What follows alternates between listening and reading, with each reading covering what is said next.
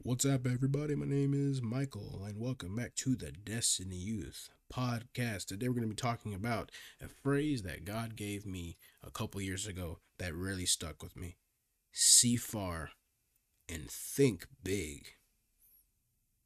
See far and think big.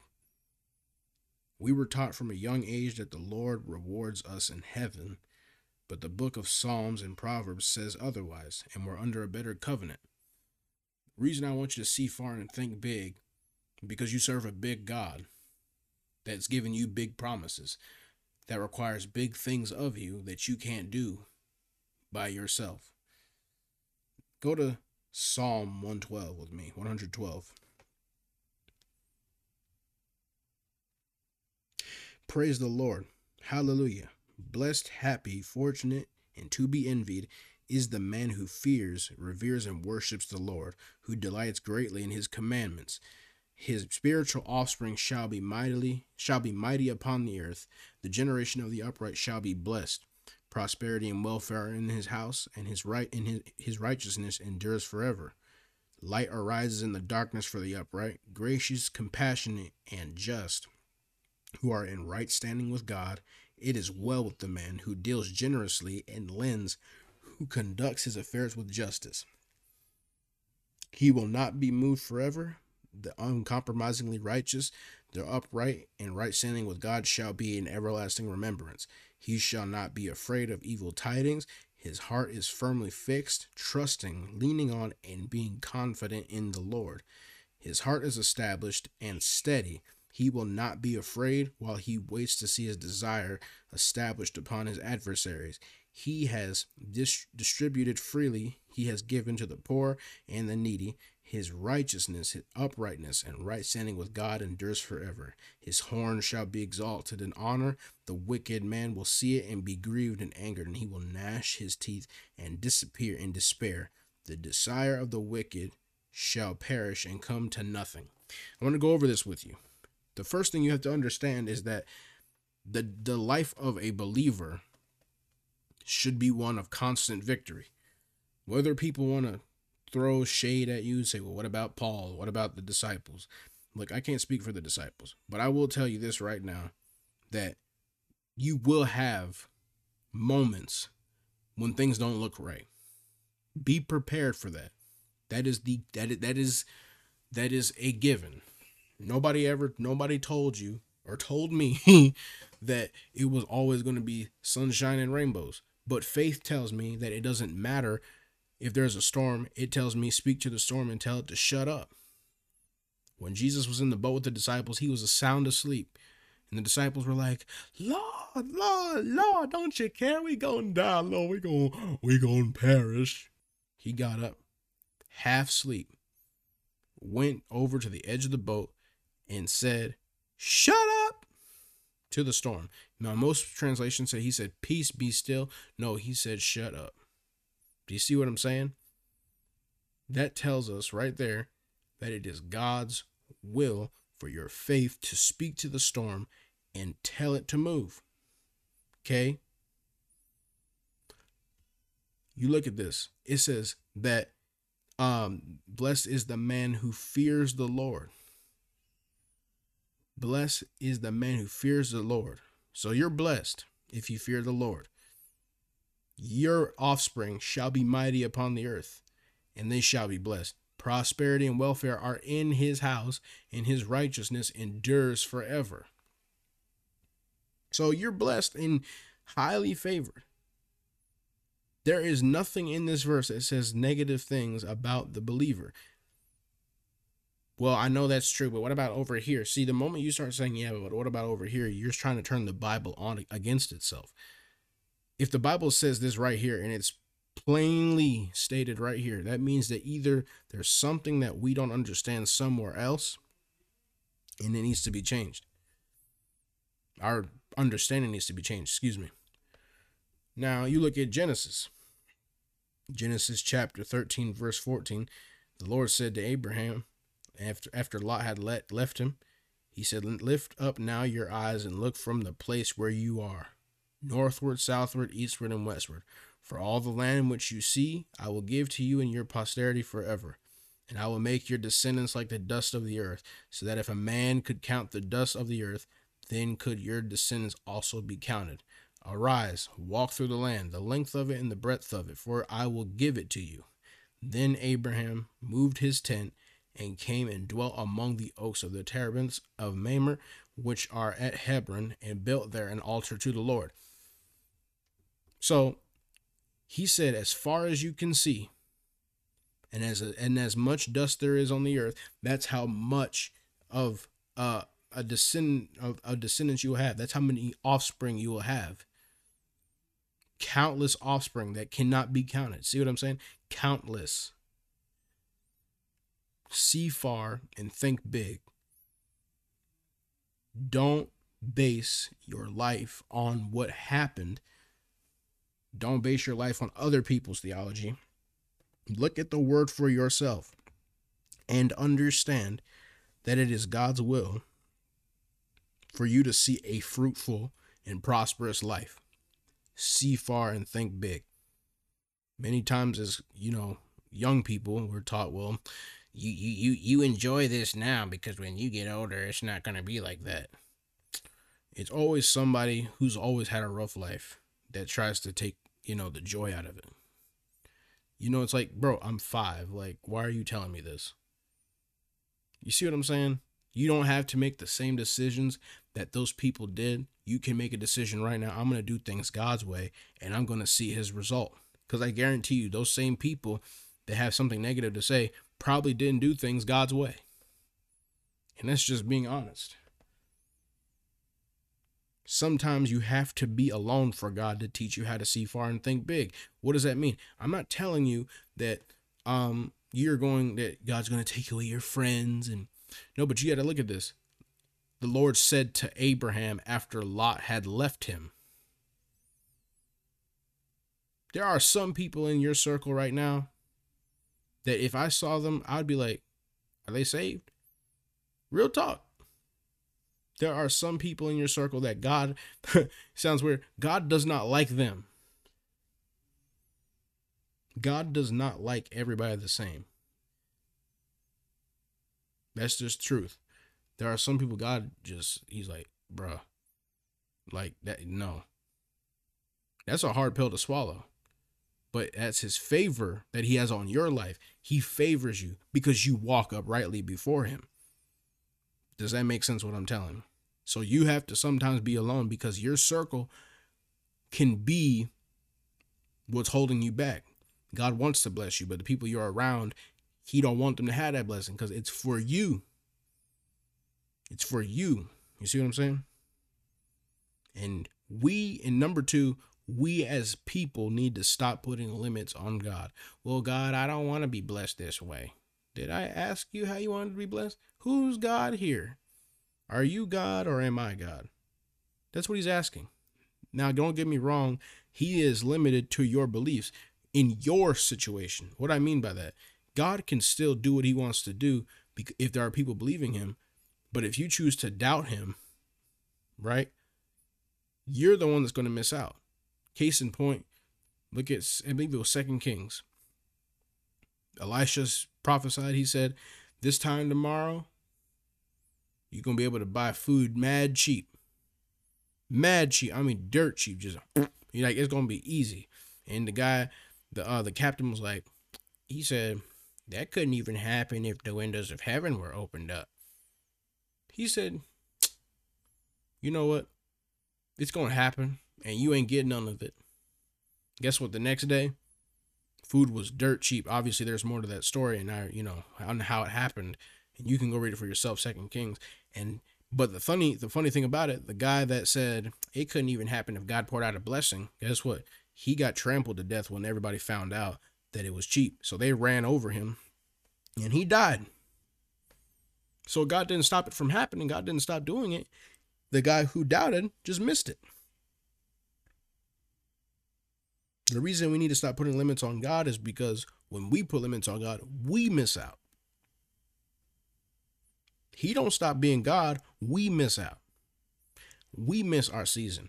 If we do not if we do not faint, if we continue to do good and do not get weary, we will reap a beautiful harvest. But you can't give up now. You got to keep going.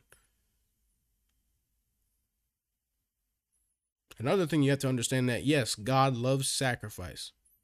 He loves when people are a living sacrifice, are willing to lay their life down on the line. He loves that about you, but he also loves reward. He loves reward. Hebrews 11 6. He who comes to God must first believe that he is, and that he is a rewarder of them that diligently seek him. What does that mean? Number one, you have to believe that he is the God that you read about in the Bible, the God from Genesis to Revelation. That is the God that we're talking about. Number two, you have to believe that He is a rewarder, which means that if it's in His word, that means He wants to reward you.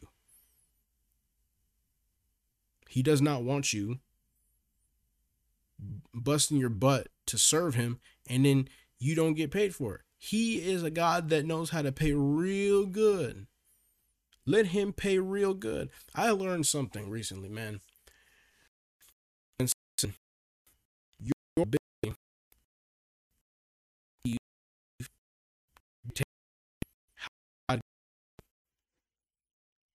I said, my God.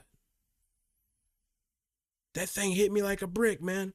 If you have a hard time saying thank you, you're not getting much. If you have a hard time receiving, oh, no, no, no, I don't need that much money, knowing dang well your lights are about to be turned off, guess what? You ain't getting no more. And it's not that God don't want to give it to you, it's just that, well, you said you don't need it. God will let you be petty all by yourself and move on. See far and think big. You got to think big. That way, you praise God for the last thing He did qualifies you for the next thing He's going to do. You see what I'm saying? All right. I want you uh, now. I want to talk to you about childlike faith. Okay, watch this. At that, this is Matthew chapter 18, verse 1. At that time, the disciples came up and, and asked Jesus, Who then is really the greatest in the kingdom. And he called a little child to himself and put him in the midst of them and said, Truly I say to you, unless you repent, change, and turn around and become like little children. Oh, it's a turnabout, my bad. Trusting, lowly, loving, forgiving, you can never enter the kingdom of heaven at all. Whoever will humble himself, therefore, and become like this little child, trusting, lowly, loving, forgiving, is the greatest in the kingdom. You got to learn to trust God. Take him at his word. That's trusting. When you were a kid and your mom and dad said, "Hey, we're to go to the store and you can get a toy." You got excited. You didn't say, "Well, I don't know about that. I don't have to open up the windows of heaven." No, you just believed God, didn't you? You just believed your you just believed your parents. You didn't you didn't add nothing to it. You didn't say, "Well, I don't know about all that." No, you believed your parents. And they delivered. Well, if they didn't, we to pray for healing, okay? But I'm talking about if you you know what I'm talking about. Number two, he says lowly. What does lowly mean? That means they humble. It doesn't mean, you know, I'm just scraping for food every day. You know, I'm meek and lowly, amen. No, it doesn't mean that you're broke and living in dust. No, it just means that you know how you know you know when it's time to keep your mouth shut. You know when it's time to to to to uh, apologize and all that kind of stuff. That's humility. Mm. You know when it's time to just be in the background. You don't have to always be in the front. It said loving. You got to be loving. You got to be forgiving. You cannot even receive forgiveness for your own sin if you don't even forgive somebody else's sin. Ain't that something? If you don't forgive others, the your heavenly Father will not forgive you. That's what Jesus said. That's in red for all you people that I only believe the red parts of the Bible. Guess what? It still counts.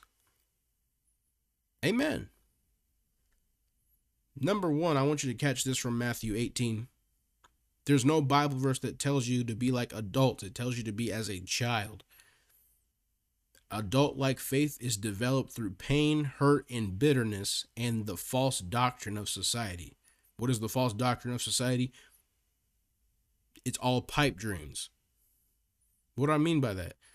You have some dreams that God gave you when you were a little kid, and because you didn't see a way for it to happen, and you got around people that didn't believe you, and even sometimes it could be your parents, you put all those things on the back burner, or you even shredded them up and killed them. You were like, nah, scratch that. I'm gonna just do my own thing. See what I'm saying? Adult like faith comes through disappointments. You can't think big with bitterness, malice, anger, pain, hurt. Don't believe the hype. God, if God gave you a gift, He has an avenue for you to make money off of it because this is where most hurts come from. Most people's hurts come from they believe God told them to do something or they've always wanted to do something and guess what? They couldn't do it because it didn't seem like a viable business. But if especially in today's economy, there is a way for you to do it. And then it hurt because you had people around you that you thought were going to have your back and they didn't. You got to see far and you have to think big. Number 2, Children never doubt what their parents say they can do. Children never doubt what their parents say they can do. If my parents told me you can be anything you want to be, I'm saying this I'm, as an example, it really set your child up to be a success. It would. If you knew that that um your parents really believed in you, you'd be an unstoppable force. There's nothing like having the wind of your parents behind you. It sets you up to be a great person. And lastly, the Lord spoke to me one time, and I, you know, I don't like saying it like that because, you know, automatically people think you you crazy. But I remember this was January of 2020, right before COVID hit. It said he told me that he is putting our worlds back together and to go back to your childhood and ask me for things people said you could not have. And that put a fire in me that whenever somebody told me I couldn't, I knew I could. Have a have a fire in you that when somebody tells you you can't do something, you take that as, "Oh, that means I can." Okay?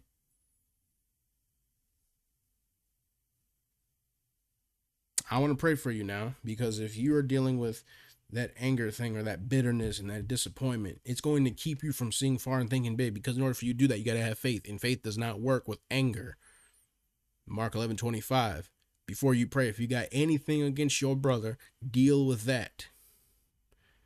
None of this other stuff is going to work if you haven't forgiven. So I'm going to pray for those of you who have not who are having a struggle forgiving or thinking about past disappointments where you tried this and that didn't work. I prayed for that and it didn't work and I prayed for this it didn't work and I'm just tired of this, I'm tired of that. God is going to free you and heal your heart so that you don't think of them like that anymore. You know that you have an adversary that wants you dead.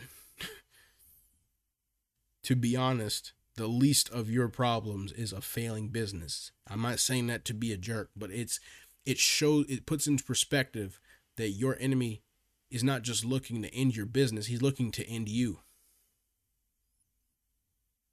If that sounds like y'all want you to pray this prayer with me. No, I'll pray for you. I'll pray with other people later. Heavenly Father, this person that's listening to me right now, they're hurting bad. They are tired of believing and being disappointed over and over again. Well, Father, we know that that is not of you. We know that you are a God that answers prayers miraculously by because you don't you respond to faith. You love faith.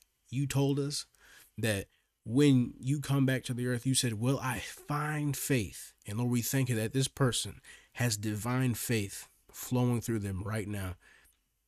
Give them a fire to read your word, Lord, so that way they can get more and more faith. They can understand what you want from them. In Jesus' name, heal every broken place in their heart and in their mind, Lord. Let them know that it was not you that caused this.